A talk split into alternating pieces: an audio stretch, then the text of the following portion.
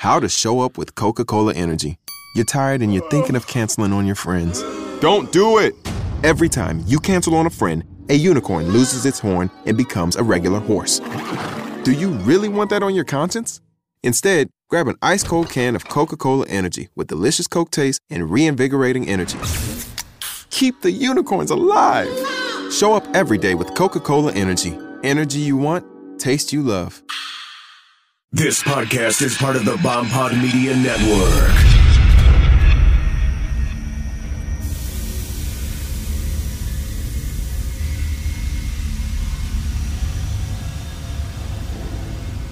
One of the most skin-crawling stories about Mel's Hole details the fate of a sheep that Mel Waters claims to have lowered into the pit as one of the many experiments he conducted. The sheep, like Mel's dogs and other local animals, was absolutely terrified of the pit and Mel had to tranquilize it in order to get it close enough to the mouth of the hole. Curious after hearing about the strange fate of a bucket of ice that apparently became warm and flammable after being lowered into a similar hole, Mel decided to do the same thing with the sheep. What happened to the sheep, though, was even stranger. When Mel hoisted the sheep back up out of the hole, it was dead, and it appeared to have been cooked from the inside. Comcast Business gives you the bandwidth you need to power all your devices. Get started with 200 megabit internet and voice for $99.99 per month. And for a limited time, we'll upgrade your speed to 300 megabits for no additional cost for the first year with a three year agreement. Call 1 800 501 6000 today. Comcast Business Beyond Fast. Offers 3120 restrictions apply not available in all areas. New business customers only limited to Comcast Business Internet 200 megabits per second and one voice mobility line. Regular rates apply after first 12 months. Three agreement required. Early termination fee applies. Equipment taxes and fees extra subject to change. Monthly service charge increases by $10 without paperless billing and auto pay. Side. Even stranger was that something appeared to be moving inside it, and when it was cut open, Mel saw something that he described as resembling a fetal seal with human eyes staring back at him. He immediately threw the creature back into the hole. When he told the story to curious neighbors, some said that they too had seen a similar creature around the hole before. Whatever it is, it may be the only thing that can get in and out of Mel's hole. I'm Darren Marlar, and this is Weird Darkness.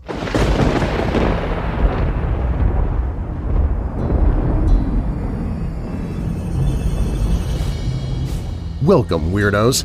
This is Weird Darkness. Here you'll find stories of the paranormal, supernatural, mysterious, macabre, unsolved, and unexplained. If you have a dark tale to tell, you can share it with me at WeirdDarkness.com and I might use it in a future episode. If you are new here, be sure to subscribe to the podcast so you don't miss future programs. And if you like what you hear and you want to hear even more, I'm constantly posting new episodes exclusively for patrons, and you can learn more and become a patron by clicking the link in the show notes. Or visit WeirdDarkness.com and click on Become a Patron. Coming up in this episode… Elva Heaster was dead, but that didn't stop her ghost from solving the murder. In Stephen King's Pet Sematary, beloved family pets could come back from the dead, but that was just a fictional novel. Yet in the state of Washington, there is a place that does it for real. In the middle of the Brompton Cemetery grounds, shrouded by trees, stands a mausoleum and what some believe is a time machine. The Mothman is apparently no longer bound to Point Pleasant, West Virginia, where he terrified people in 1966 and 1967. In the year 2017, he appeared 55 times in Chicago. Plus, another entry into my Dark Chapters series, where I narrate an entire chapter of a horror novel or paranormal book. Now, bolt your doors, lock your windows, turn off your lights, and come with me into the weird darkness.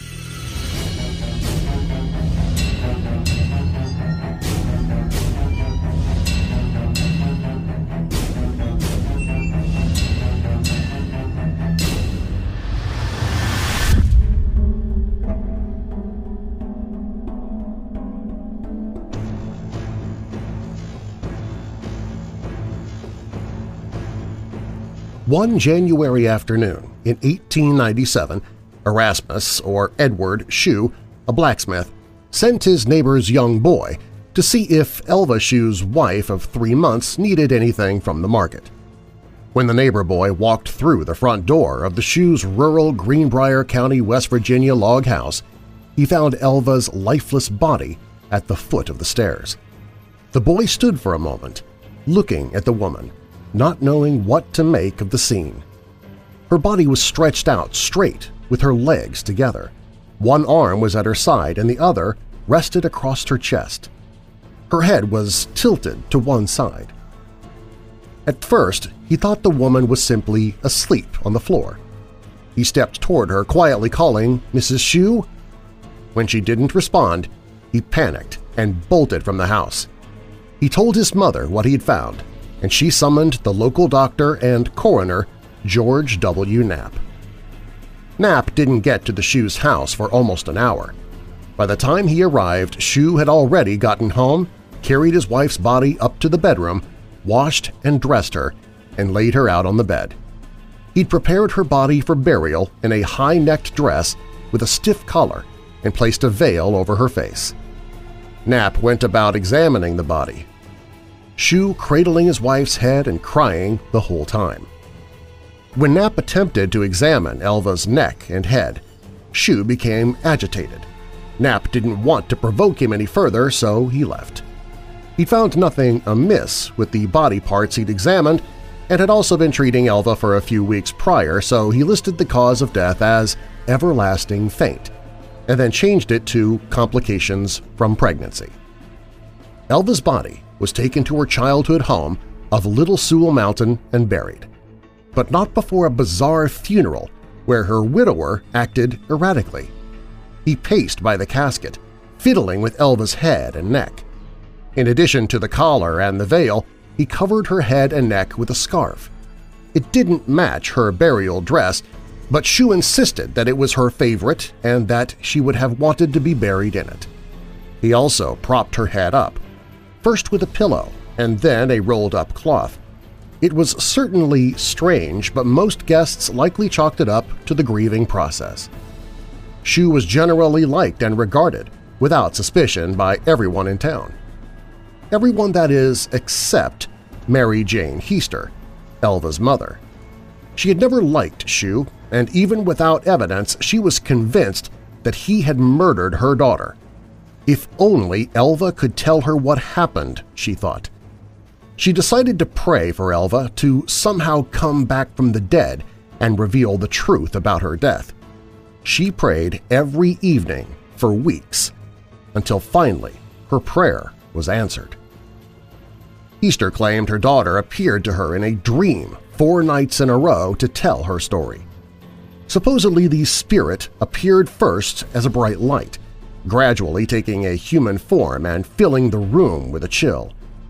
Elva's ghost confessed to her mother that Shue cruelly abused her, and one night attacked her in a rage when she thought that she hadn't made any meat for his dinner.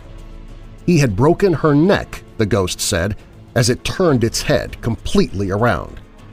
Then the ghost turned and walked away, disappearing into the night while staring back at her mother. Heaster went to the local prosecutor, John Preston, and spent the afternoon at his office trying to get him to reopen the case. Whether Preston believed her story about the ghost, we don't know, but Heaster was persistent and convincing enough that he began asking questions around town. Shue's neighbors and friends told Preston about the man's strange behavior at the funeral, and Dr. Knapp admitted that his examination had been incomplete. It was enough for Preston to justify an order for a complete autopsy, and a few days later, the body was exhumed despite Shue's objections. Knapp and two other doctors laid the body out in the town's one-room schoolhouse to give it a thorough examination. A local newspaper, the Pocahontas Times, later reported that on the throat were the marks of fingers indicating that she had been choken that the neck was dislocated between the first and second vertebra, the ligaments were torn and ruptured, the windpipe had been crushed at a point in the front of the neck.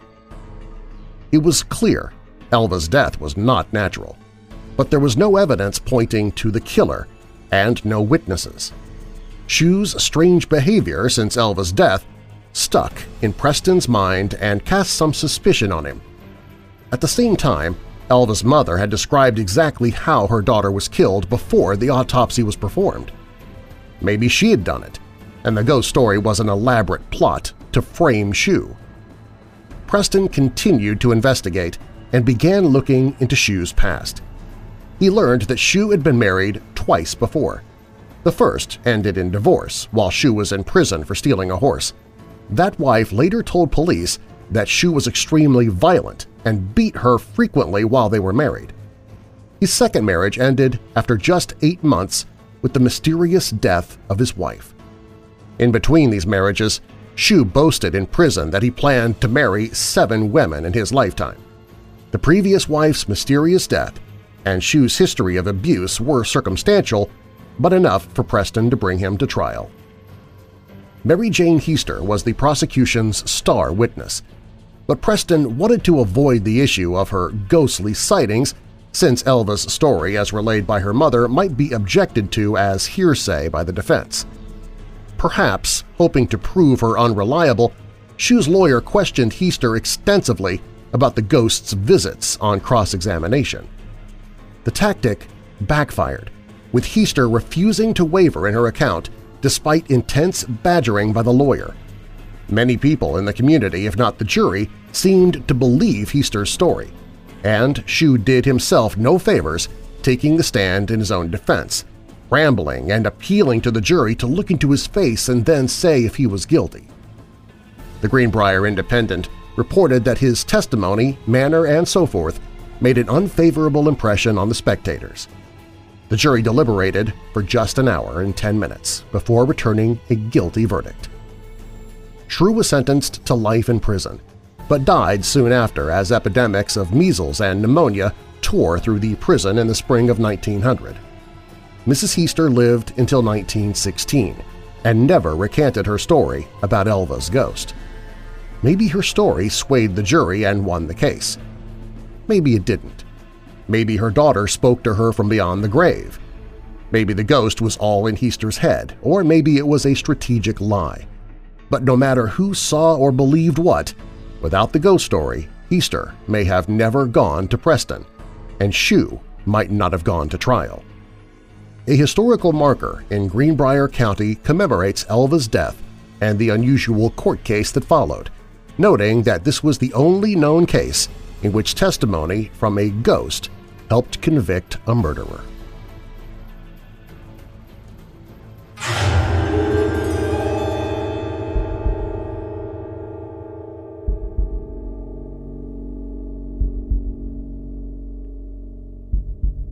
So many weird things happen in the Pacific Northwest that, comparatively, a mysterious hole in the ground seems pretty innocuous. At first. Next to numerous Bigfoot sightings and miles of giant mushrooms, the phenomenon of Mel's Hole seems pretty straightforward until you realize that it also happens to be a bottomless pit that brings animals back from the dead. Mel's Hole is one of the most mysterious places in the state of Washington. The mystery of Mel's Hole all started with an interview on Coast to Coast AM radio when a caller identifying himself as Mel Waters claimed that he found a real-life bottomless pit on his property. As you can imagine, things only got creepier from there. Pet Sematary creepy. Today, this supernatural phenomenon in Washington, like so many others, straddles the line between being famous and elusive. Curious? Unnerved? Both? If supernatural entertainment intrigues you, keep listening for more facts about Mel's Hole, its rise to notoriety, and the bizarre secrets said to hide somewhere in its bottomless depths. Though Mel Waters, if he ever existed at all, is credited with having brought attention to the pit, the legend itself began long before he came around. Local residents, authorities, and indigenous tribes knew of the hole for decades before Waters ever bought the property. As the story goes, the pit was about 9 feet in diameter, with walls constructed out of hand-placed bricks stretching 15 feet down before transitioning into dirt and darkness. Known popularly as the Devil's Hole, the locals all agreed that there was something rather unsettling about the hole's existence. But no one cared, nor wanted, to think too hard about what that something might be. Manastash Ridge residents instead used the hole as a garbage dump and decided not to question the eerie fact that the pit never appeared to fill up. According to Waters' interview with Coast to Coast AM host Art Bell, once Waters realized that the hole wasn't showing any signs of filling up, he decided to test it. His plan was to bring thousands of feet of fishing line and a sturdy fishing rod out to the hole, add weight to the fishing line, and then measure how far down it went before hitting the bottom. By the end of his test, Waters got more than he bargained for. The hole had no bottom. And if a bottom does exist, it's deep enough that the weighted line failed to go slack after 80,000 feet. Neither Waters nor anyone else has ever confirmed reaching the bottom. People who have been brave enough to approach the pit all noticed something peculiar about the area's wildlife, or more aptly, the lack thereof. Animals obviously hated the hole and would do their best to stay as far away from it as possible. Waters even reported that his own dogs refused to approach the hole. When he tried to bring them closer to it, they dug their paws into the ground in protest. Other visitors even took note of the fact that birds avoided flying directly over it, and no other small animals ever appeared near it. According to various reports, the only sign of wildlife were piles of bones strewn around the mouth of the pit. After Waters allegedly lowered 80,000 feet of fishing line into the hole on his property to try and locate the bottom, he suspected that there might be something more sinister about the hole than its infinite depth. Waters began performing a variety of other tests in an attempt to better understand this seemingly endless pit.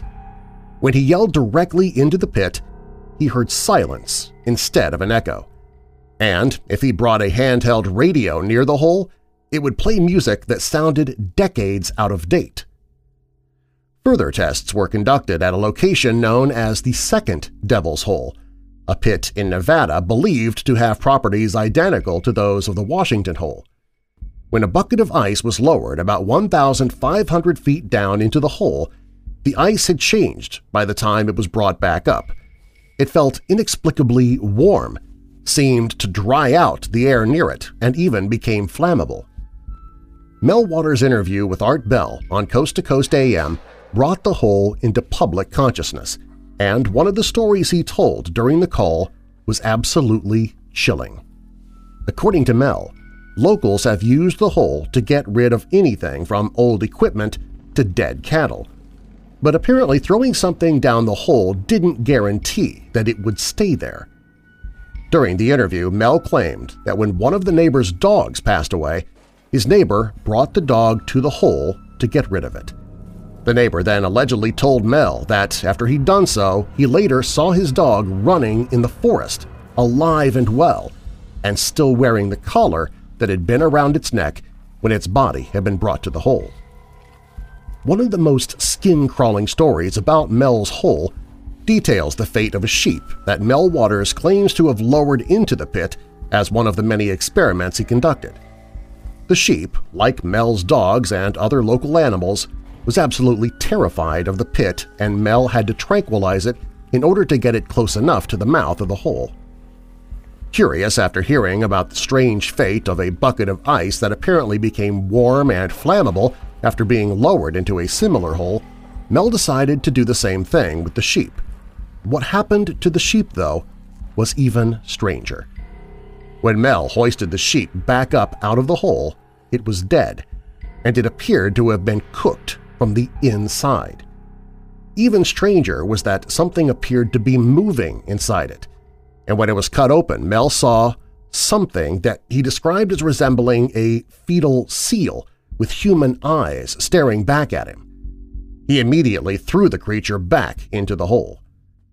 When he told the story to curious neighbors, some said that they too had seen a similar creature around the hole before. Whatever it is, it may be the only thing that can get in and out of Mel's Hole. Mel Waters' property in Washington is home to the original pit that spawned the legend, but it's not the only one. Another hole is said to exist in Nevada that displays properties very similar to those attributed to the original Mel's Hole.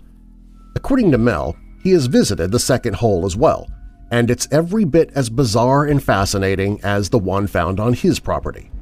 Birds of an unidentifiable species have been seen circling the Nevada pit, and when Mel attempted to shoot one down for study, he found that the bullets seemed to ricochet right off of them.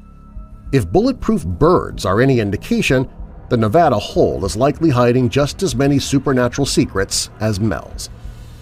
The alleged interaction between Mel Waters and the U.S. government, if true, means that Mel's hole is more important than even Mel himself realized. According to Mel's story, government agents attempted to prevent him from entering his own property, claiming that a plane had crashed there. When he refused to believe their story, they abruptly switched tactics and offered to lease his land from him for $250,000 on one condition. If he accepted, he would have to leave the country. Mel, being in dire straits at the time, accepted. He then moved to Australia and didn't return for several years. When he did, government agents insisted that they had bought his land.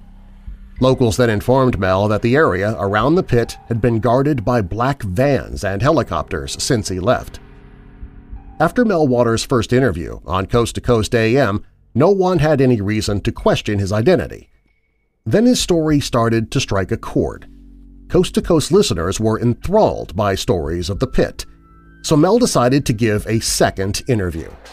But paradoxically, the more Mel stepped into the spotlight, the more interesting he and his story seemed to become.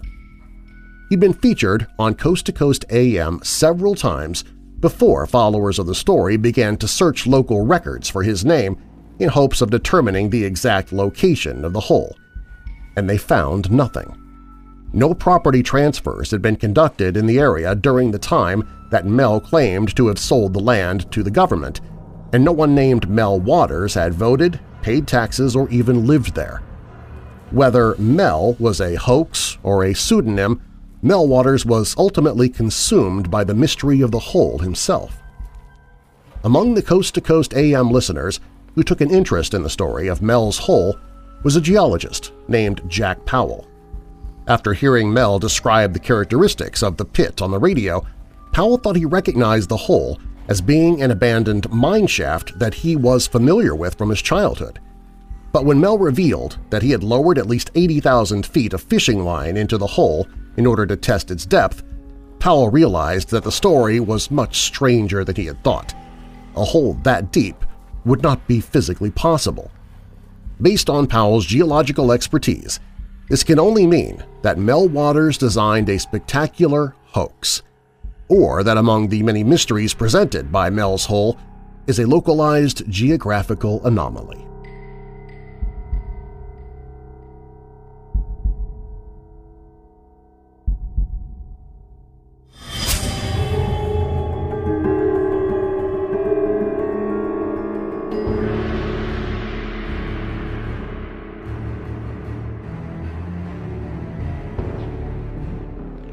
Anyone who is level-headed is going to have a tough time believing that there is a huge half-man, half-moth creature going around terrorizing a small town in Chicago. However, according to many people, this is exactly what happened during 2017 when there were 55 sightings of the creature. It seems that the Mothman started appearing to residents of a small town in 1966 to warn about an upcoming catastrophe relating to the collapse of a bridge in the town of Point Pleasant, West Virginia. The story about the strange creature was told by John Keel in the novel with the title of The Mothman Prophecies, and it was then made into a movie starring Richard Gere. Now, the Mothman creature has started to turn up in Chicago, and there have been numerous reports of the creature. A Fortean researcher, Lon Strickler, has compiled the sightings on his website, and he also wrote a book by the name of The Mothman Dynasty. The book takes a look at all of the sightings of the Mothman ever since the latter half of the 1970s. The new sightings of the Mothman started in February of 2017, and since that time Strickler has spent many hours interviewing witnesses who have claimed to have seen the Mothman and documented their stories. John Amatrano is one of the people who claim that he saw the Mothman. Amatrano said that he was working late one night in a hangout in Chicago that was popular, and he then went outside and saw something that he found difficult to explain. He said that he had seen a plane flying in the sky, but there was something moving underneath it, very awkwardly. He said that it took on the appearance of what pterodactyls look like in illustrations, with a head that was slender and wings. He said that he did not think it was a bat or bird, as it did not have feathers or fur and did not fly like a bat or bird or anything he could think of. He said that the creature had legs that were muscular, a human-like shape, and the creature flew in a motion that was strange, swooping down and then undulating up and then back down. The sightings by Amatrano is just one of the 55 sightings that have taken the place of the Mothman in the Chicago region during 2017. Many of the reports have been the Mothman flying in the sky. However, there have been accounts by some people of the creature landing on the tops of vehicles and swooping down out of the sky onto people. Strickler said the group sightings of the Mothman are historical in cryptozoology terms. He went on to say, for one, it's happening in a region that is urban, and there have been so many sightings all at once. Strickler said that he uses the West Virginia Mothman sightings from the 1960s as a reference point, and he went on to say that he does not think that the creature in Chicago is warning residents of an impending disaster. He went on to say that the beings are not as aggressive as the one that was appearing in Point Pleasant. He went on to say that he thought overall there had only been one creature in the Point Pleasant region seen during the period. Psychologist Dr. David A. Gallo from the University of Chicago has undertaken research into memory and more so with how people actively reconstruct the past, sometimes inaccurately, and he does not think that the sightings are what Strickler is making them out to be.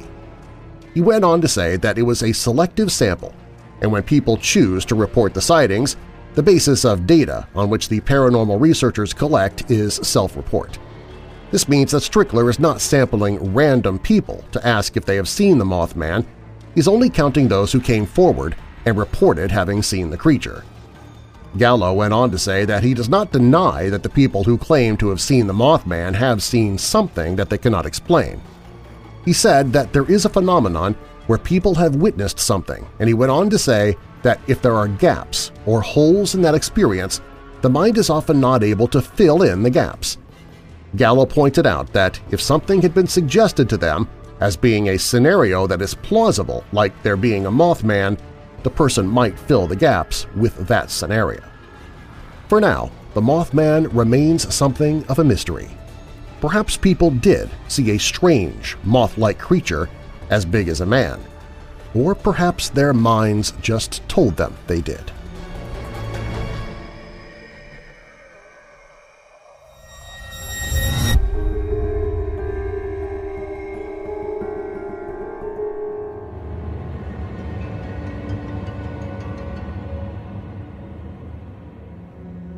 Swinging open the front gate of Brompton Cemetery is a bit like cracking the spine of a book detailing London history. Famous suffragist Emmeline Pankhurst rests here.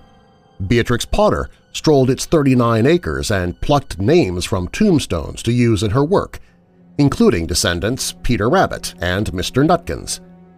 More than 35,000 monuments in all are present, rich and poor, known and obscure.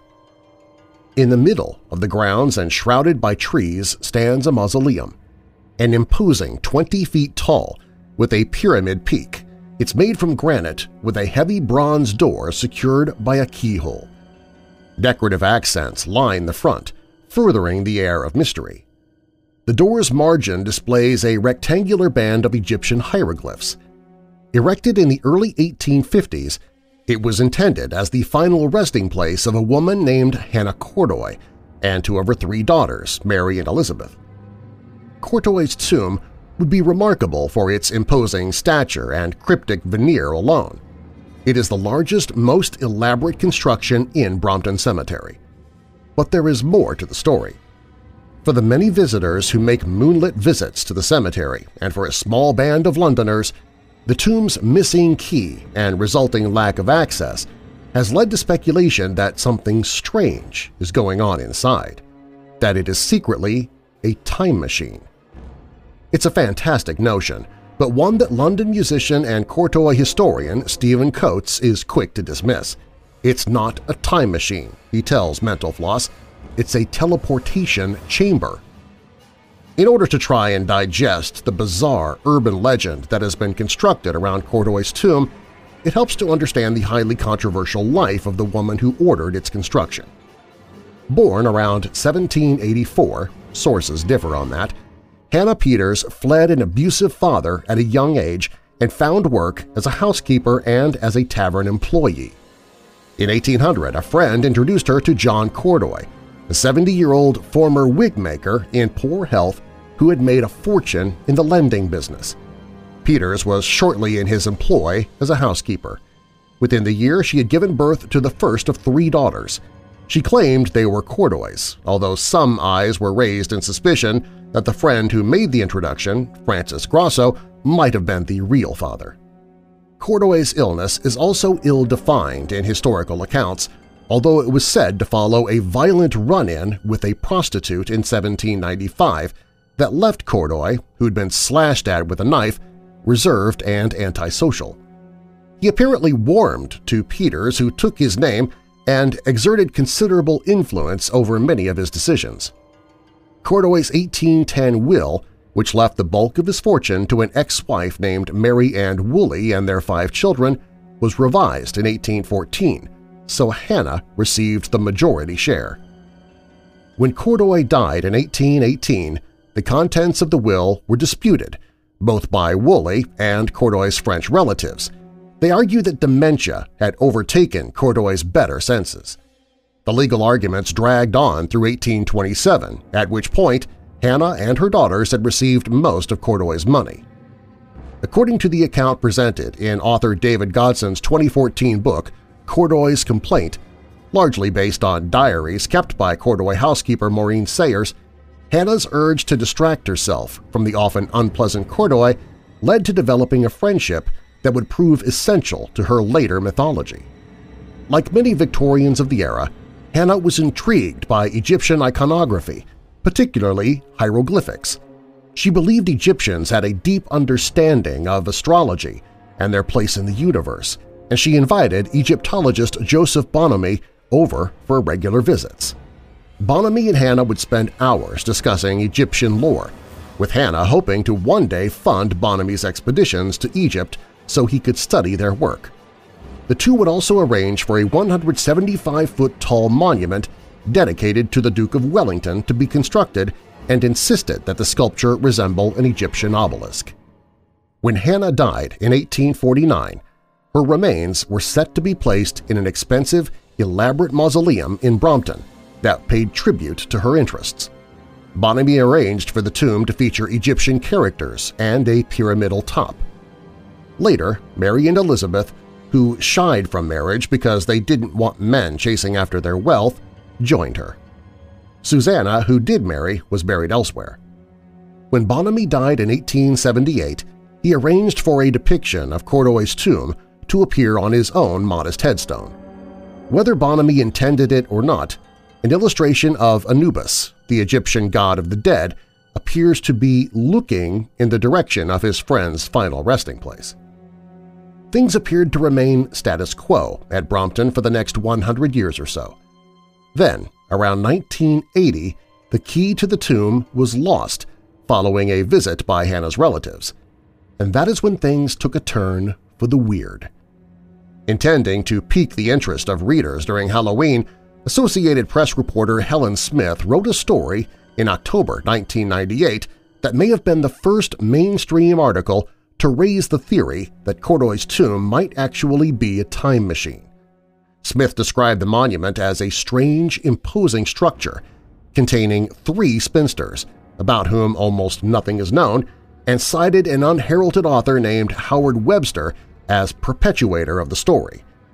Webster claimed his research had excavated a connection between Bonomi and Samuel Alfred Warner, a maverick Victorian genius and fraudster, said to have attempted to interest the British armed forces in several advanced weapons, too advanced, in fact, to actually exist.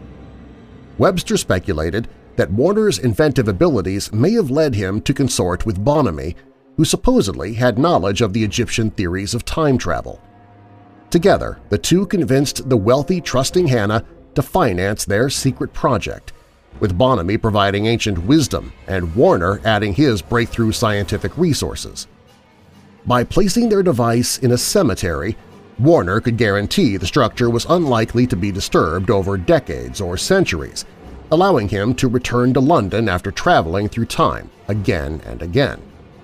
The lack of a key was crucial to Webster's tale. Since it had been lost and no one had been inside for years, it could be argued that perhaps Warner was busying himself in a manner similar to an occupant of the TARDIS, bouncing from era to era, while Hannah and her family were either entombed or buried someplace else entirely. Webster also claimed that the plans for the tomb were missing, which was rarely the case with other monuments in Brompton. The story bubbled to the surface periodically over the years. In 2003, an album cover by musician Drew Mulholland depicted the tomb and its eerie structure, which led to some renewed interest. In 2011, Coates, a musician with a band named The Real Tuesday Weld, came across mention of the theory and was intrigued.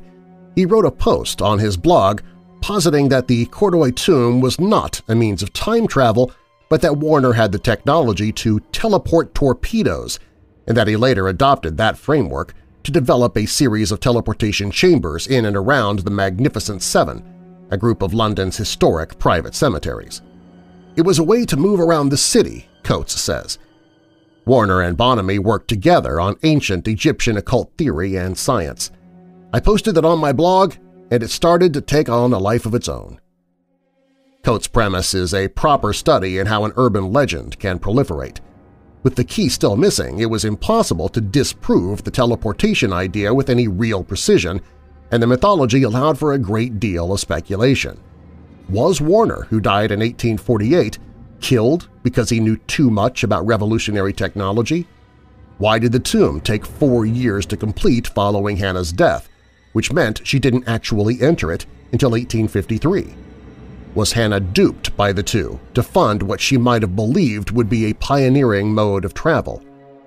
It became, Coates says, one of the myths of the city. In 2015, The Independent ran a feature describing his belief contrasting it with the activities of Hannah Courtoy descendant Ray Godson, who simply wanted access to the tomb to pay his respects to his great-great-grandmother.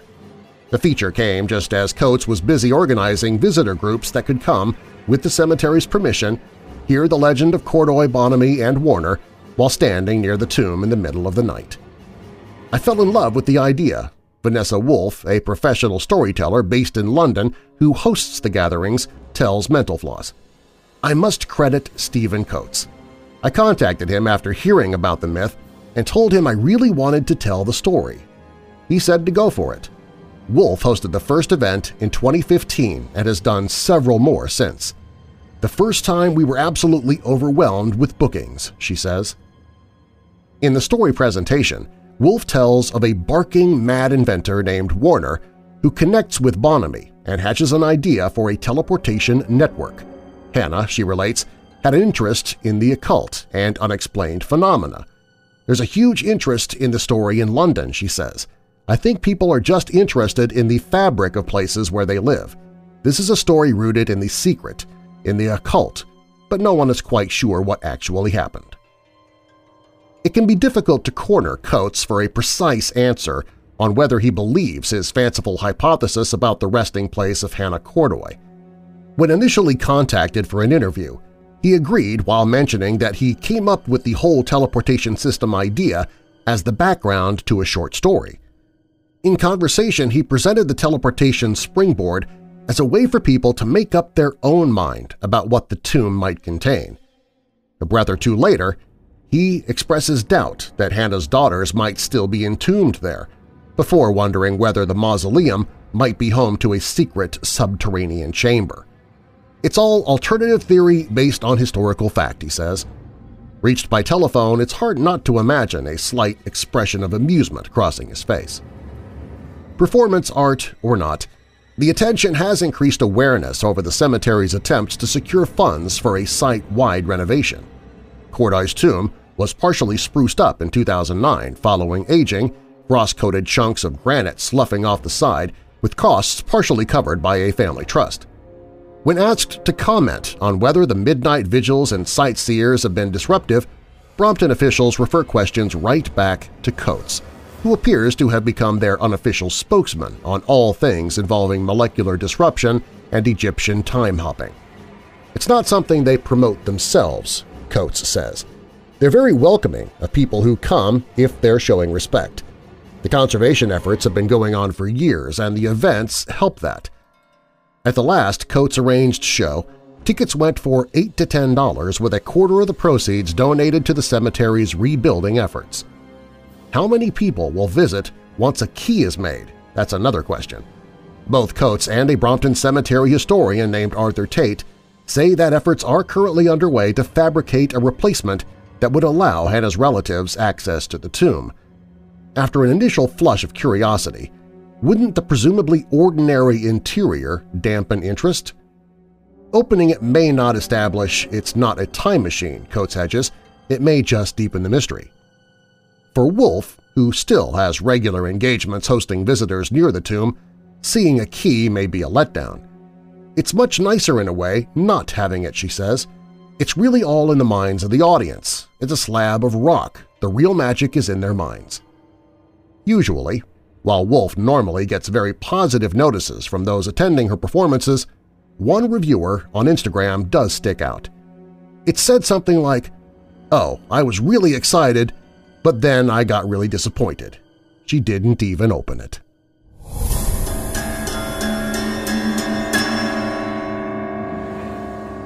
Keep listening. Coming up is the next entry in my Dark Chapters series, where I narrate an entire chapter of a new horror anthology. This episode of Weird Darkness is brought to you by the audiobook Inside the Mirrors by Jason R. Davis.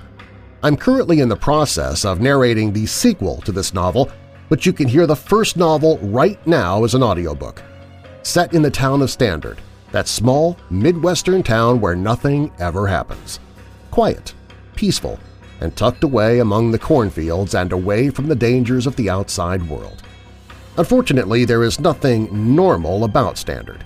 There's been an evil that has been awakened, and now the residents are slowly going crazy. Men for no reason are coming home and murdering their families, and dark forms are appearing in people's mirrors. The evil is spreading, and now it is up to ex-Chicago cop Rob Aletto to find it. Time is running out, and the neighbors are becoming quiet shadows as they watch him. He doesn't have long before it'll start to get into his mind, and then he himself will be making that deadly trip home. Inside the Mirrors by Jason R. Davis, narrated by yours truly. Hear a sample of the book or download it now by clicking the link in the show notes, or visit the audiobooks page at WeirdDarkness.com. Listen to it now before the sequel that I'm currently narrating gets released.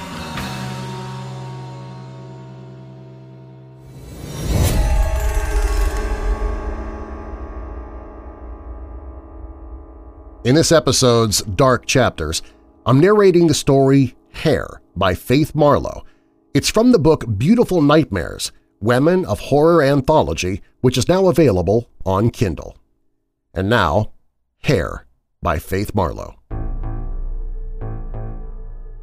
The bathroom tile was cold under Lucy's bare feet as she peered into the medicine cabinet mirror, partially reconsidering the decision she'd made the day before. She ran her fingers through her shaggy pixie cut, nary a hair pointing in the same direction. The stylist had cut a full 16 inches of pristine, dark blonde locks for donation to charity, and Lucy could not be happier with her new carefree, playful style. It was the decision to bleach and then change her color to a vibrant aqua blue that had her second-guessing herself. She loved the color and was fortunate that her employer did not place any limitations on self-expression. So long as she wore black jeans with no holes in them and the company provided t-shirt, the owners of the Sacred Bean knew that an interesting and confident waitstaff would only make the coffee-drinking experience more memorable for their patrons.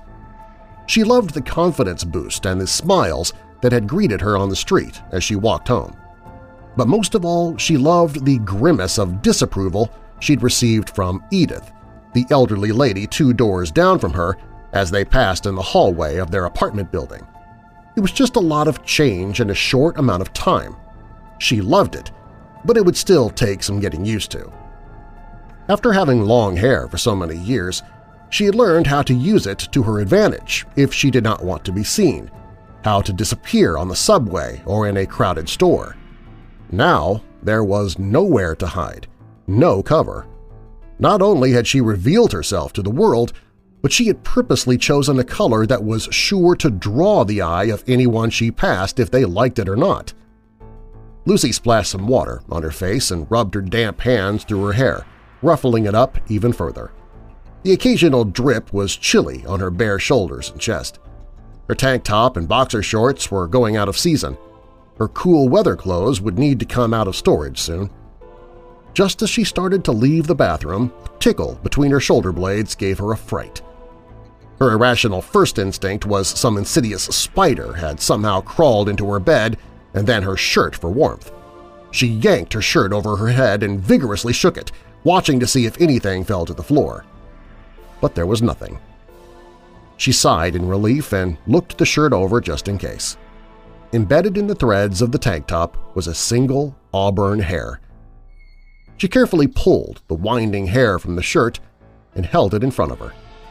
It was about five inches long and appeared to be color-treated, judging by the silvery root at the end. "'Ugh!' she groaned, dropping it in the wastebasket. Nobody she knew had that color of hair, and even if they did, how would one of their hairs get woven into the fabric of the tank she only wore to sleep in? Nasty laundromat machines. Lucy dismissed the oddity, having no spare time to devote to something so inconsequential. The morning rush was always the busiest time at the Sacred Bean, and today was the last day she would want to be late her hair would already be getting enough attention. A sick coworker calling out meant pulling a double shift and tired feet. Lucy was exhausted. She dragged through the door with a bag of fast food in tow, pausing to check her hair in the small decorative mirror that hung near the door. Thankfully, the new hairstyle had held up, unnoticeably different from when she'd left for work that morning. Lucy smiled at herself finally certain she had made the right decision. The greasy burger and salty fries seemed to take the edge off her nerves, warming her belly just before the frozen sweetness of the milkshake washed everything down. But after the day she had had, it would take a little more than a milkshake for her to relax. There was a bottle of cheap whiskey and a two-liter of Coke in the fridge that was calling her name. That would be more than enough to do the trick. Settled in on the couch, drink in hand, she kicked off her shoes before propping her feet on the coffee table, careful not to knock over any of her dinner trash. Scanning her surroundings for the TV remote was fruitless, as was feeling under the couch. She regretfully knew the next course of action. Her face scrunched in disgust as she slid her hand between the couch cushions, brushing into every forgotten crumb and used tissue. Finally, she located the remote and drew it up from the darkness triumphantly. Her celebration was short-lived. Much to her disgust and confusion, several long, reddish hairs were stuck to her hand and the remote. "'That's disgusting!' she grumbled she pulled the hairs from the remote and her hand before gathering them into a ball.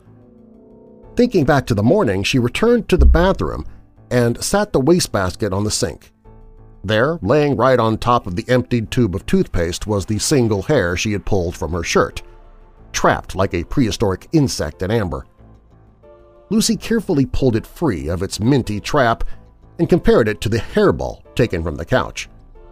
The color was exact, and although the length was unable to be compared, she could see the roots at the end were the same. The same amount of natural, silvery roots was visible at the end of each of the hairs. Their owner had lost them at the same time. Lucy grabbed a few squares of toilet paper and placed her strange collection on one end before folding the other side over it, and then folded it double. Returning to the couch, she was unable to focus on the show that was playing, instead staring off into space, trying to make sense of her discoveries. Considering that she often fell asleep on the couch, it was possible her shirt had picked up the hair and embedded into the weave of the fabric as she wiggled in her sleep. Her conclusion only led to a more complicated question. If she had gotten the hair in her shirt from sleeping on the couch, how did the hairs get inside her couch? Lucy woke the next morning with a sore back and stinging eyes. Too much time working on concrete floors had taken its toll on her legs and back, leaving her stiff and slow.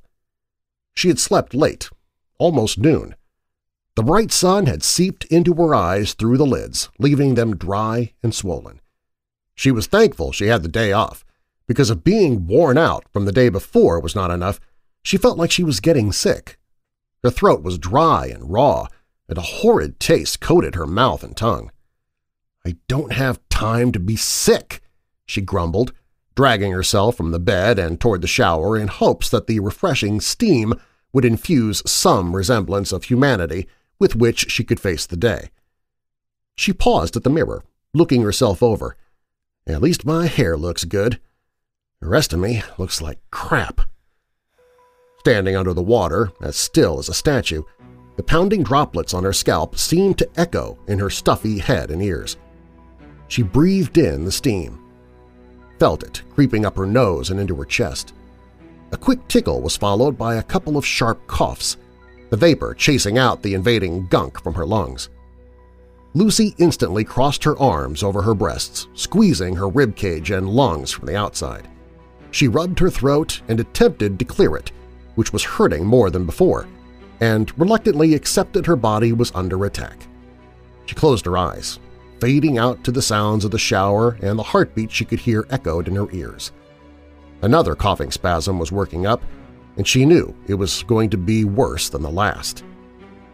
The water raced down her body in little rivers, traveling from her head to her feet.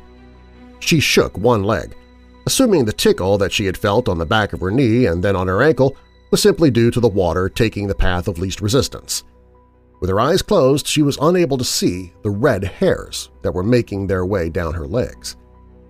Another burning cough sliced through her chest and upper throat, dragging with it gravels of congestion. Her stomach turned and she gagged. The thick knot of foulness that was creeping up her throat was nearly vomit-inducing. She could smell and taste her sulfurous metallic breath with each ragged cough. The bathroom felt like a sauna as she leaned against the shower wall to steady her lightheadedness, dialing back the hot water in preparation for the next wave of coughing she knew would happen any minute. She dreaded the pain, but also welcomed it, knowing that she would be rid of the disgusting mass sitting right at the base of her throat. Lucy held her chest and coughed, gasping for air in between. She crouched over, the warm water pounding on the back of her neck and shoulders. She coughed until she was certain that her throat was bleeding, but she was unable to move the phlegm adversary past the back of her throat. Then came the inevitable gag that moved the blockage on a scalding wave of bile, but not quite far enough. She crammed her fingers into her mouth, desperate for relief, and gagged again. Looking down between her feet, Lucy saw a clump of red hair matted with sickly yellow congestion circling the drain. Horrified, she felt more hair in her mouth. Crying and nearly screaming, she raked at her tongue and loose hairs tangled around her wet fingertips. She nearly leaped from the shower, sliding on the slick floor to the sink. She grabbed the bottle of mouthwash and filled her mouth, gargling as she cried, trying not to swallow it or choke herself before she could spit it out. Desperate to rid herself of the taste, she swallowed a small sip of it. Like an industrial cleaner going down her throat, the burning rinse pushed down any remnants of the nightmare she had just experienced. She grabbed her towel, unable to stay in the bathroom a moment longer, and retreated to the bedroom. She stopped dead in her tracks in front of her bed and screamed. Tears flowed down her cheeks. Water dripped onto her shoulders and puddled around her feet. Her pillowcase and fitted sheet were covered in long red hairs. She crept closer, curiosity overriding shock and fear. The hair was distributed evenly, not in a clump. It almost looked like someone had gotten a haircut and the scraps had been swept up and sprinkled on her bed. She pulled a hair from her pillowcase, feeling the length with her fingertips, dry and brittle. At the end of the damaged strand, a silver root tip. She picked up another, and then more until she had a tiny bouquet of hairs. Each was always the same length. Each had the same amount of silver new growth. The hairs were not cut from their owner, but had fallen out. Chilled to the core and still dripping wet, Lucy quickly dressed and left the bedroom. She sat on the couch and stared at her bedroom door, huddled under a blanket. Someone other than herself needed to see, needed to validate what she was experiencing was real and not her imagination. She picked up her cell phone and called the one person she could trust to tell her the truth the one person she swore she would never call again. The phone rang four times before the voicemail picked up, as she expected. I know I said I wouldn't call you again, and I'm sorry, but there is something going on in my apartment, and I'm scared. C can you please come over just this once? I'm not trying to start anything. I don't have anyone else to call. An hour later, as Lucy sat holding her phone, the sound of her door unlocking jolted her back into reality. She threw the blanket from her shoulders and rushed to the door. Tiffany still had a key. Oh my God, Tiff! Thank you for coming over!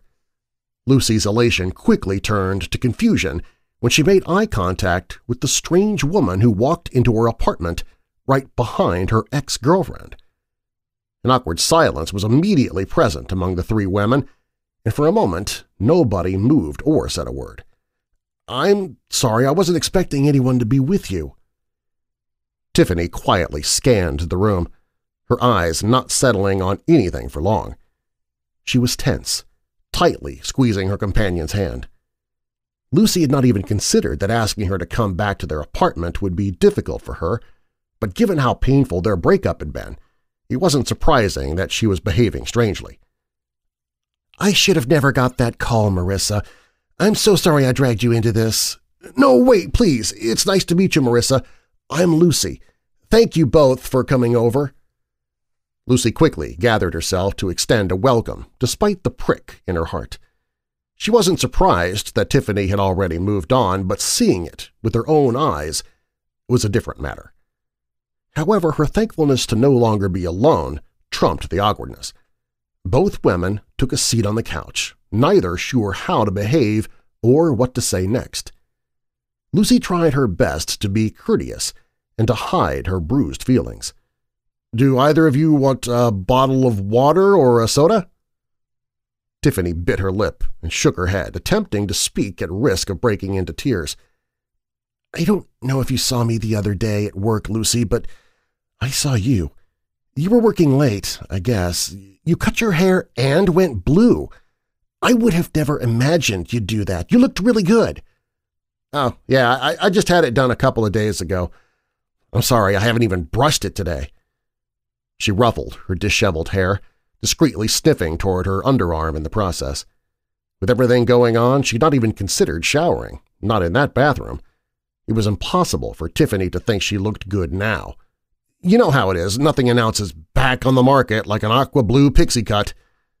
Lucy cringed as she watched her ill-placed attempt at a joke fall flat. I don't understand what's going on, Lucy. I got a voicemail. It was just noise. I couldn't leave it alone, so we came over to check things out. Tiffany's voice cracked and tears welled in her eyes. She caught her breath with a whispery gasp. Lucy, do you hear me? Are you listening? Yes, Tiff, of course I hear you. I didn't mean to upset you. It's been a strange couple of days is all, she answered as she nervously ran her fingers through her hair again, leaving it flat in some places and sticking out on end in others. She sat down on the nearby ottoman that faced Tiffany and Marissa, pausing for a moment to gather her thoughts. She wanted to reach out to Tiffany, take her trembling hands in hers and kiss them, smell them, but she dared not touch her. I know this is going to sound crazy before I even start, but please just hear me out.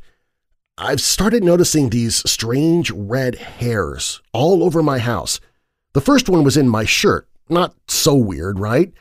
Then I found a clump of them in my couch when I was feeling around in the cushions for the remote, and now they're all in my bed. They're still there. Come, look. Tiffany leaned close to Marissa's ear, whispering to her, Finally, they walked into the bedroom and joined her by the bed, examining the evidence that was still scattered across it. Tiffany picked up the tiny bundle Lucy had gathered earlier from her pillow, presenting it to Marissa for investigation. "'Does she have a dog?' Marissa questioned. "'No, she never could have a pet because of allergies.' "'See, that's what I was telling you. It's all over it,' Lucy proclaimed, as Marissa looked over Tiffany's shoulder, even more disarmed than she had been in the living room. There was more. I kept it all. It all matches. Lucy searched over every surface, but to her frustration, she could not locate the folded squares of toilet paper that had held the hair from her shirt and the tangle from the couch. Tiffany seemed bothered by her prowling, so she stopped and rejoined them at the bed. I can't find them now, but they were all the same. I don't know anyone with this hair color. Tiff, you know that. So how did it get everywhere?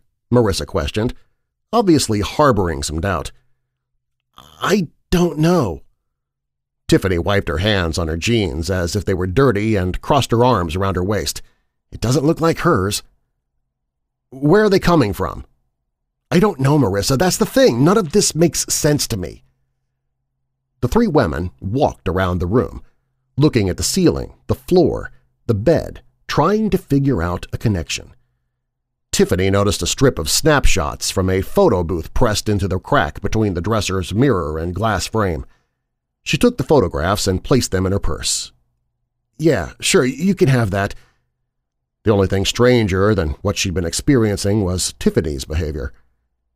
They moved out from the bedroom and through the rest of the house. When they entered the kitchen, Lucy instantly felt embarrassed. The whole area was no less than three weeks overdue for a cleaning. The sink was full, mostly dirty cereal bowls filled with murky water that released a foul odor as they passed. The trash was overflowing, fast food cups spilling onto the floor. They quickly left the room and returned to the living room.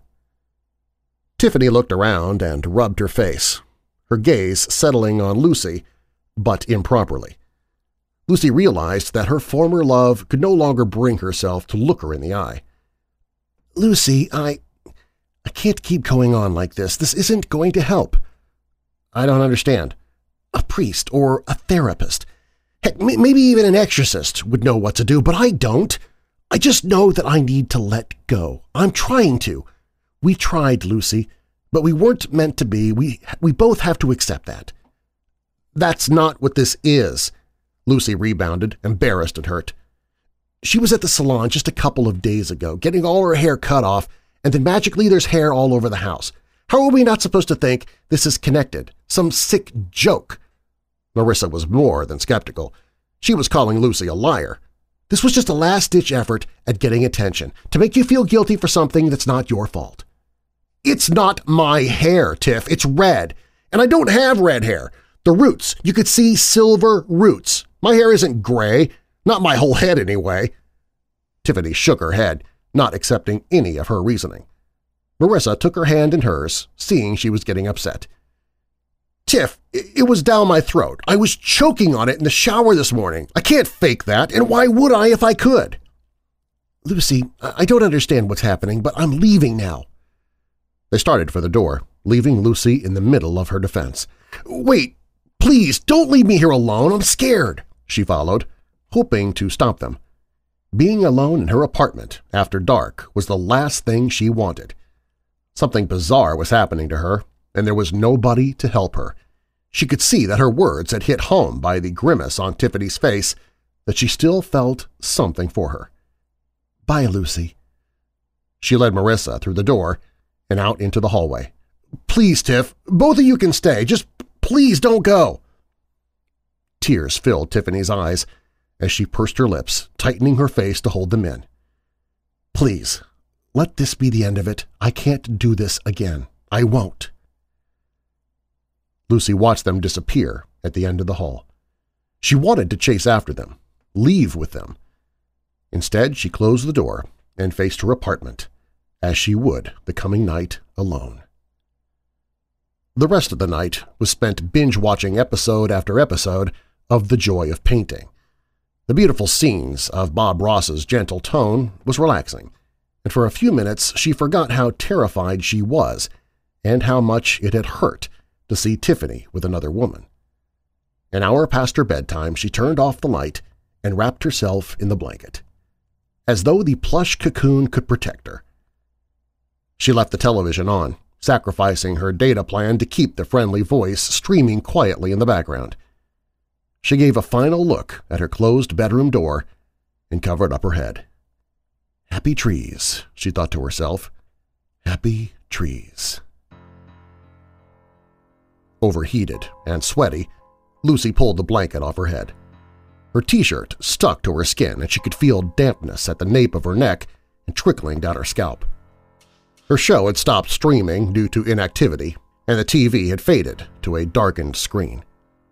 She rubbed her face, shifting on the pleather couch to find a position that was cool and comfortable. The light from the screen, even though it was muted, was irritating to her eyes, but she didn't want to be in the dark totally. A deep, wet cough echoed through the silent apartment. Lucy was shocked so completely that her entire body jerked like she had touched a live electric wire.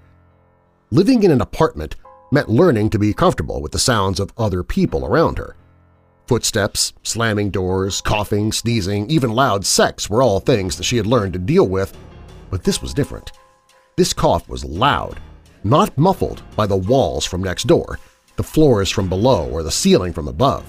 This spongy, mucus-soaked cough was from inside her apartment, from inside her bedroom. She held her breath, hoping that she would not hear anything else, but simultaneously straining to hear even the slightest hint of sound. She could hear nothing but sounds of life from outside, four floors beneath her at street level. The noise from a never-ending river of vehicles, highlighted by the occasional cry of an emergency siren was constantly in the background of her life. Louder than the ambient roar, but only just, she could hear breathing, labored and muffled from behind her bedroom door. She wasn't dreaming. She didn't imagine it. It was happening. It was real. And she was alone. But, unfortunately, not entirely alone. Another cough, so loud and deep it was just as painful to hear it as well as terrifying. Lucy felt her strength drain out of her body and soak into the couch. She wanted to cry, to scream out for help, but that would alert them. If she made any noise, even breathed too loudly, whoever or whatever was in her apartment would know she had heard them. They would be aware of her. Slowly she pulled the blanket back over her head, leaving the edge up just high enough that she could partially see the bedroom door. She heard the bed creak, the sound it always made when she got up every morning, and covered her mouth with her hands. Tears raced down her cheeks, leaking behind the gaps in her fingers. A moment of silence, and then she heard the bedroom doorknob rattle, attempting to open. Lucy's entire body was trembling, wrapped in her blanket cocoon like a caterpillar in metamorphosis beyond her control. The door slowly opened, but stopped halfway. Passing through the gap and halfway through the door, the figure of an emaciated elderly woman stood silent and whole before her. She was as solid as Lucy, or any inanimate object in the apartment, despite having just walked through the bedroom door. She looked frail, exhausted, and ill. Her nightgown hung loosely on her bony frame, her shoulders rounded and her back hunched over. The apparition did not seem to notice Lucy's existence as she shuffled toward the bathroom, almost dragging her bare feet, wheezing and coughing. It took every ounce of courage Lucy could summon not to bolt toward the door and run screaming down the hallway. Part of her wanted to, but most of her was too terrified to consider it. She did not want to draw attention to herself. She did not want her to know she was there. Her mind raced with a thousand questions. Who was she? Why did she linger in her apartment? Why had she only made herself known now? Why didn't she materialize when Tiffany lived there?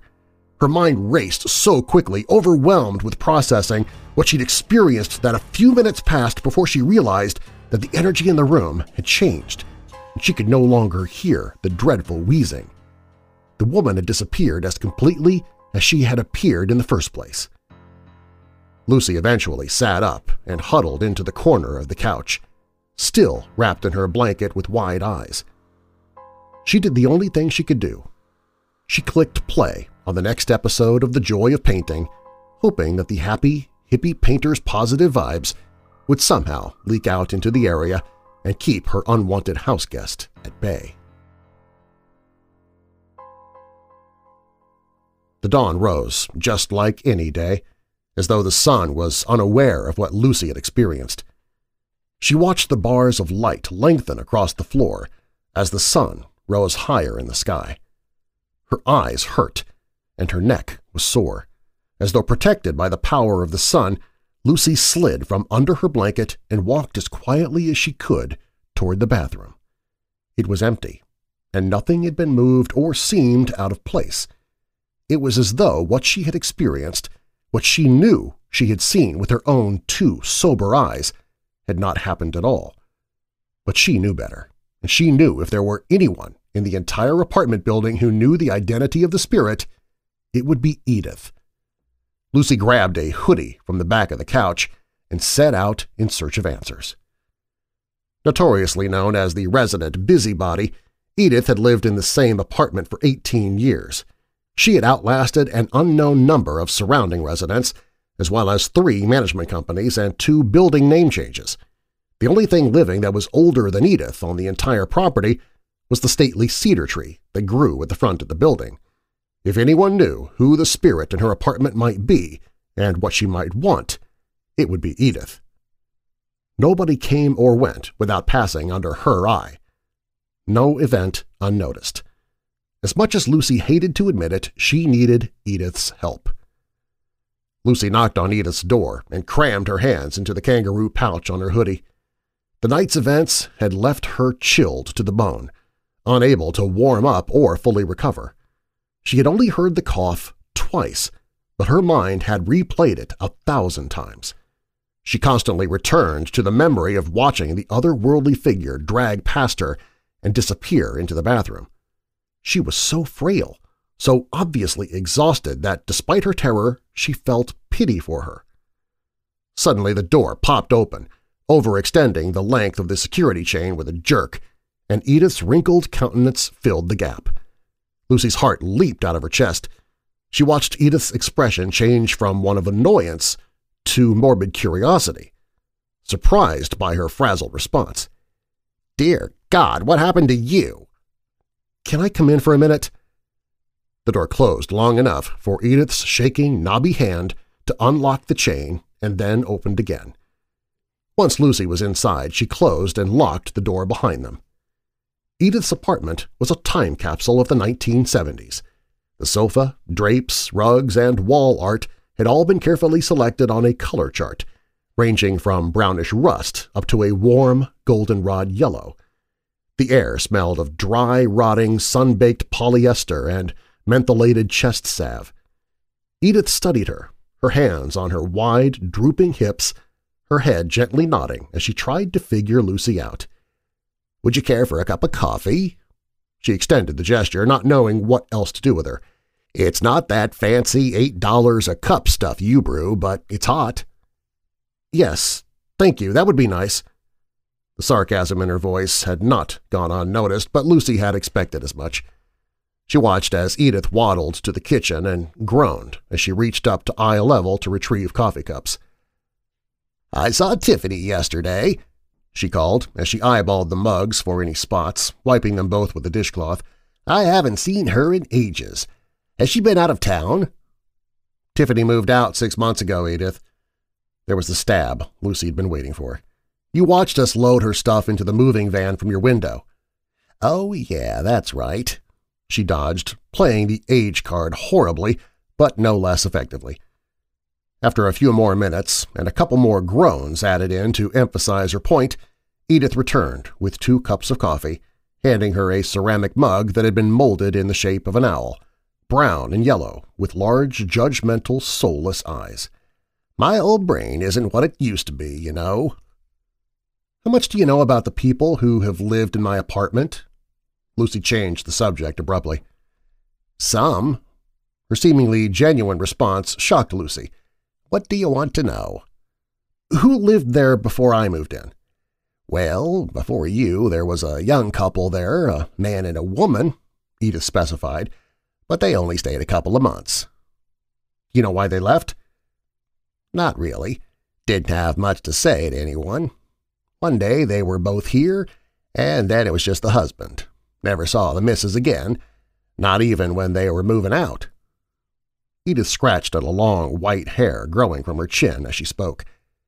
They were looking to have kids, so I just figured they moved to a larger place, someplace with a yard, maybe closer to family. Do you know who lived there before them? Oh, yes. I knew her quite well.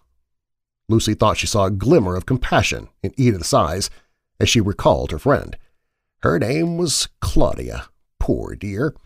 At the end, she suffered so much. Lucy's mind raced with a thousand questions, certain that Edith held the answers to all of them and more, but she refrained. That was Edith's friend, not just some vague idea of a person. She had no way of knowing if the apparition she had witnessed was Claudia or someone else, but either way, she wanted to proceed respectfully. What happened to her? Cancer in her lungs but it was all over her before she passed. They tried that chemo stuff on her, but it didn't do anything but make her sicker and lose all that hair. Lucy felt her stomach drop to her toes. She thought of her bed, covered in hair that had fallen out. Her blood ran cold in her veins, the coffee cooling in her hands. Why do you ask? I, I was just wondering. You didn't come here just to have a cup of coffee with me. What's the real reason you're here? Edith stated, straightforward. She was too old to fall for such a shallow cover, and Lucy knew it. I saw something, and I can't explain it. What did you see? Lucy swallowed another hard drink of the strong black coffee that now seemed to be eating a hole out in her stomach. She didn't know how to best word it, how to avoid hurting Edith's feelings, so she simply started talking, rambling. I woke up yesterday and my bed was covered in red hair. Last night I saw an elderly lady. She looked sick, like really sick. She had a really bad cough and was just skin and bones. I saw her walk through my bedroom door and into the bathroom, as solid and real as you and me, and then just disappear. You saw Claudia? I don't know. Maybe. It could have been. I don't know. She tripped over her words, fearing her attempts at tact had failed. Edith pulled herself up, groaning as her knees straightened out and shuffled to the bookshelf. She retrieved a gold picture frame and handed it to Lucy. That's Claudia and me at a Christmas luncheon a few years before she got sick. Lucy stared at the woman's face, scarcely able to breathe. The woman she had seen in her apartment was an emaciated version of this woman, a shadow of her. It's her, isn't it? Edith knew the truth, regardless of Lucy's response, which was eventually a silent nod in agreement. She couldn't take her eyes from the picture, could not even blink. Edith could see the young woman's heart beating through her thick sweatshirt. Listen to me, dear. You have nothing to worry about from Claudia. Lucy looked up, her face streaked with tears. She loved that apartment. She was so happy there right up until the end. I think she would have liked you. Maybe liked you better without the blue hair, but still. Edith teased, possibly to help ease Lucy's nerves, but perhaps not. Lucy chose to accept it as a positive with a half-hearted laugh and a sniff. Thank you, Edith. I really appreciate that. The old woman nodded, looking out into the invisible distance. So if you see her again, tell her I said hello, and she still owes me five dollars. The air inside Lucy's apartment felt lighter when she returned. After speaking with Edith and learning all she had about Claudia was encouraging. If this poor woman loved her apartment that much, if she had truly been so happy there, she didn't see why they couldn't find a way to coexist. Perhaps with time her appearance would change to reflect the happier times spent there, instead of its unfortunate end. It didn't seem like such an abstract idea to Lucy, especially when she was already beginning to think of her supernatural houseguest as some sort of roommate. There was no reason why they both could not be happy there. "'Claudia?' she whispered, wondering how loud she should speak for a ghost to hear her. Was she always there, invisible like the oxygen she knew filled the room, or did she come and go? Was there some portal, a place where her apartment was linked to the other side? Maybe their unusual arrangement would provide some insight into the mysteries of life after death. I don't know if you can hear me, but if you can, I wanted you to know that Edith told me all about you, and I want you to know that I'm glad you're here. I'm glad this apartment still makes you happy and you can stay here as long as you like. Lucy looked around at the silent emptiness. The traffic outside, the only sound she could hear. It felt like a burden had been lifted from her, like the pressure in the room had dissipated. She took it as a good sign that Claudia was happy with her. Lucy woke for the first time in bed after having discovered it covered in Claudia's hair. After three nights of sleeping on the couch, a good night's rest had been long overdue. She stretched lazily, unconcerned that she had slept until nearly 11 o'clock. She was just happy not to be covered in her dead roommate's hair. Stepping out of the bedroom and briefly into the living room on her way to the bathroom, Lucy did a double-take. The living room door was standing open, the curtains were gone and the blinds pulled up to the top of the windows. The couch, coffee table, television, bookshelf, nearly everything in the living room had been removed. What the hell? She doubled back into the bedroom to grab her cell phone off the nightstand. Before she could take one step back into the room, Claudia appeared before her. She was solid, human-like. Her gray skin and sunken eye sockets were accentuated by the twigs of stringy red hair that still clung to her scalp. With unexpected strength, Claudia shoved Lucy backward. "'Get out! This is my house!' she growled, a wheeze nearly overtaking her voice. "'Claudia, it's okay, I live here too!' Lucy backpedaled away from the angry spirit. She was more concerned with calming Claudia's wrath than whatever had happened to the furniture. Was that why the door was still standing open? Had the thieves run out in terror before they could take the rest? "'What have you done with my things?' she roared, her voice stronger than Lucy had believed possible. She shuffled toward her just as quickly as Lucy could move backward. "'Nothing. This was my stuff. I don't know who took it. Who are you? Why are you here?' It was clear Claudia was reacting more to her presence than her words. "'Wait!' Lucy sprang to her feet. "'Please, just wait a minute. Edith will be able to explain everything.' "'Edith?' She could tell that her friend's name was still familiar to her, despite the years since her death. She stopped chasing her, looking around the apartment as though she were lost or confused. "'Yes, Edith, from next door!' She made a break for the door. "'Wait right there!' Lucy raced down the hall at top speed, missing furniture now lower on her list of priorities. With Edith's help, maybe Claudia would be able to move on. Maybe the apartment being in such a state of confusion had made her realize that nothing was as she believed it to be. She stopped at Edith's door and knocked loudly and quickly. Hopefully her hard-of-hearing neighbor would be sitting in the living room and not in the kitchen, or worse, in the bathroom. If she delayed, the opportune moment to connect with Claudia might pass, and there was no way of knowing how long it would be before it happened again. Edith yanked the door open with a huff, her wrinkles accentuating the fact that her skin was at least one size too big for her face. "'Why the hell are you beating my door down?' "'It's Claudia! She's upset!' Lucy shuffled back and forth, impatiently waiting for Edith to unlock the safety chain. She opened it just enough for her to squeeze through. Someone broke into my apartment and stole all my stuff. Claudia thinks it's hers and thinks I took it. Can I use your phone? I need to call the police. I can't get past Claudia to get my cell phone. Ugh, you young ones really wear me out. Can never read the writing on the damn wall. Edith shuffled over to her favorite chair and sat down with a flop, her feet bouncing off the floor. What do you mean? Lucy recoiled, insulted by her lack of concern. Have a seat, kid. We need to have a talk, I'd rather you sit down than fall down. Edith, I don't think you understand.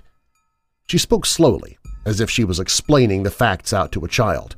Someone broke into my apartment while I was sleeping and stole my stuff.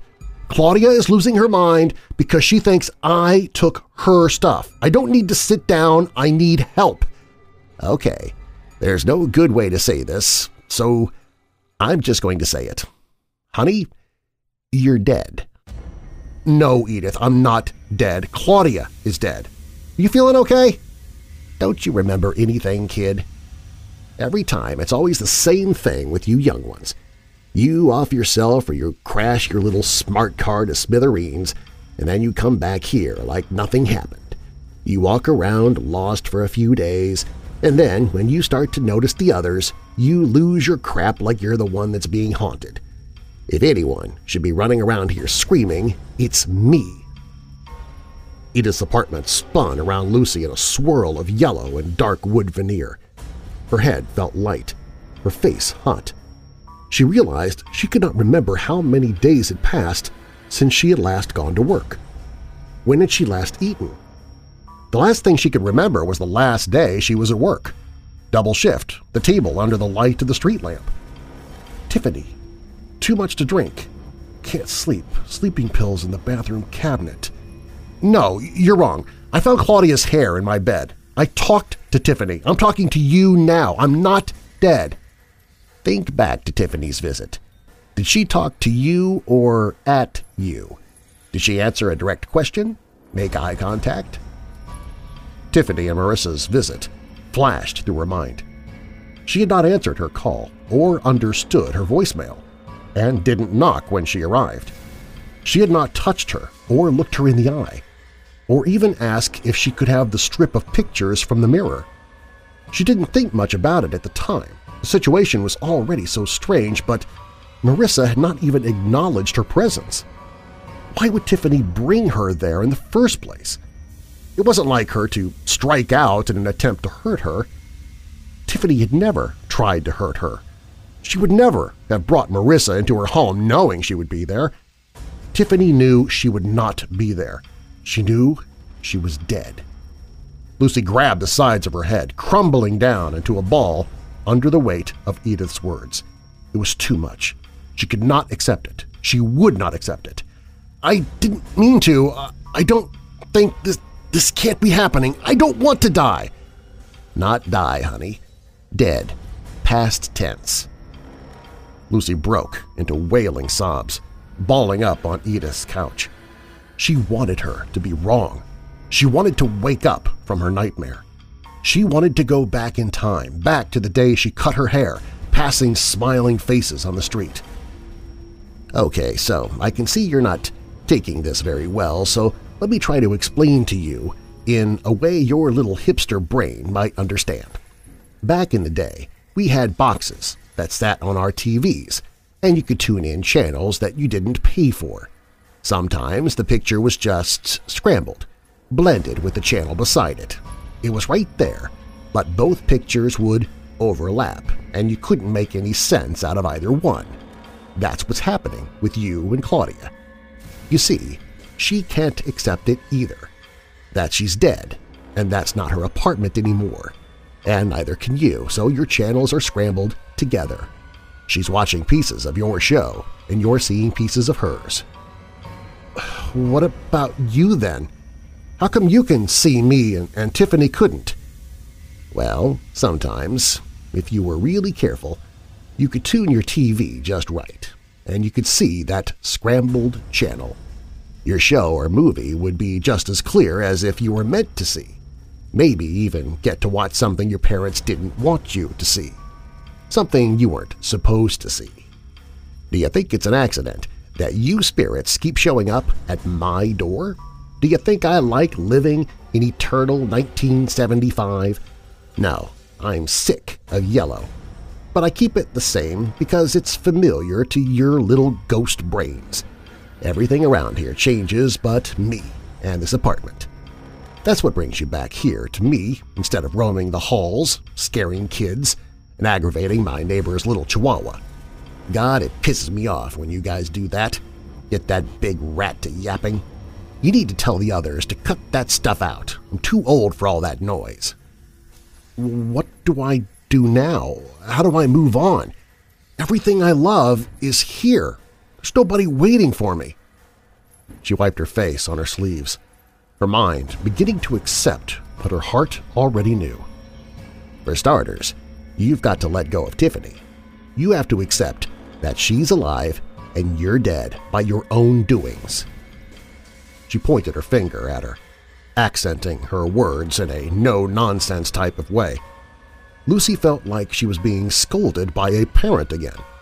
You have to settle up with yourself on that. Nothing I can say to help you there. But what I can tell you is that you have to cut ties, kid. This life's not for you anymore. What if I can't? Then you'll stay here, or wherever it is that you decide to haunt, but don't even consider trying to find Tiffany. Even if you do, that will just make you and her miserable. You understand? You leave that girl alone. Let her live. Can I stay here? Hell no. I'm 84 years old. I might die in my sleep tonight, and I don't want the first thing I see to be you moping around in my apartment, getting my ghost brain all confused like yours. Edith peered down her bifocals that sat on the end of her nose, inspecting the buttons on her TV remote. Now, get on out of here. My soaps come on in 15 minutes.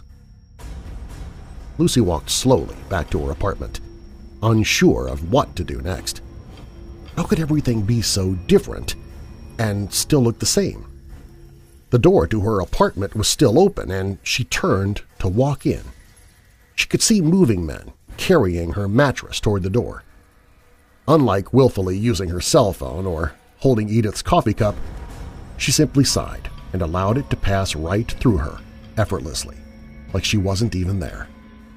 Like most of the living, they could not see her, but a shimmer of warmth on her side and arm from one of the men's hands passing through her presence highlighted the interaction of the living world and spirit world. The energy of his life was electric and hot, and she wonders what he'd felt, or if he had felt anything at all.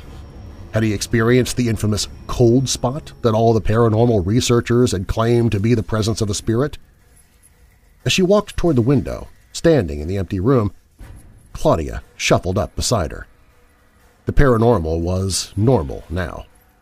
Death was now life.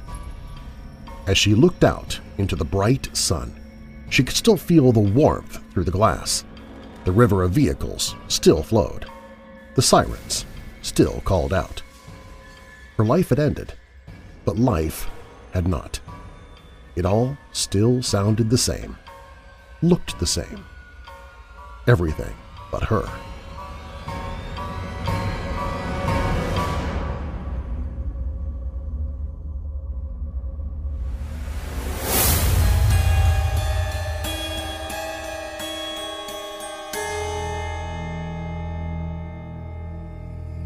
If you'd like to support the show, you can become a monthly patron for as little as $1 per month and get exclusive patron-only content for as little as $5 per month, including numerous episodes you can't find anywhere else online.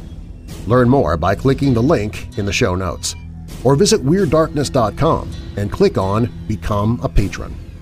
Another way to show your support is to share a link directly to this episode on Facebook, Twitter, Reddit, and other social media, and ask your friends to subscribe to the podcast as well as leave a rating and review.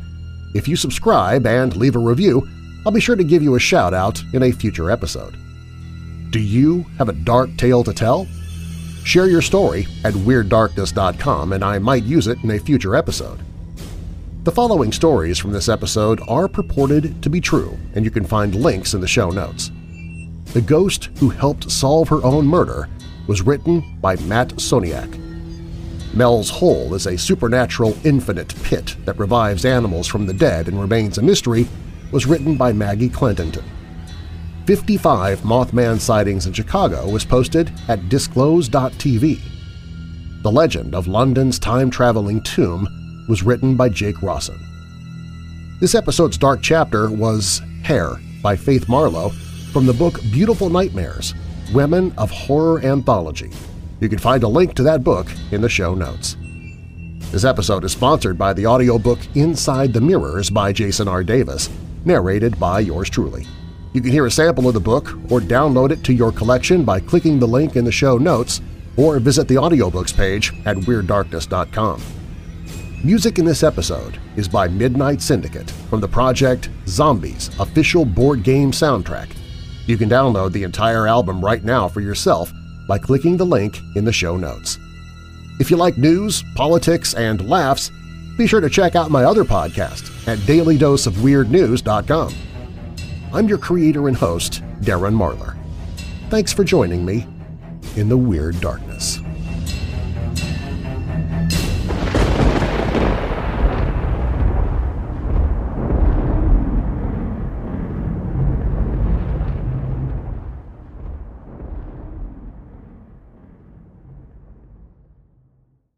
Security threats are everywhere. But with Xfinity XFi, you're notified of threats to your in-home Wi-Fi network, so all your connected devices are protected. That's simple, easy, awesome.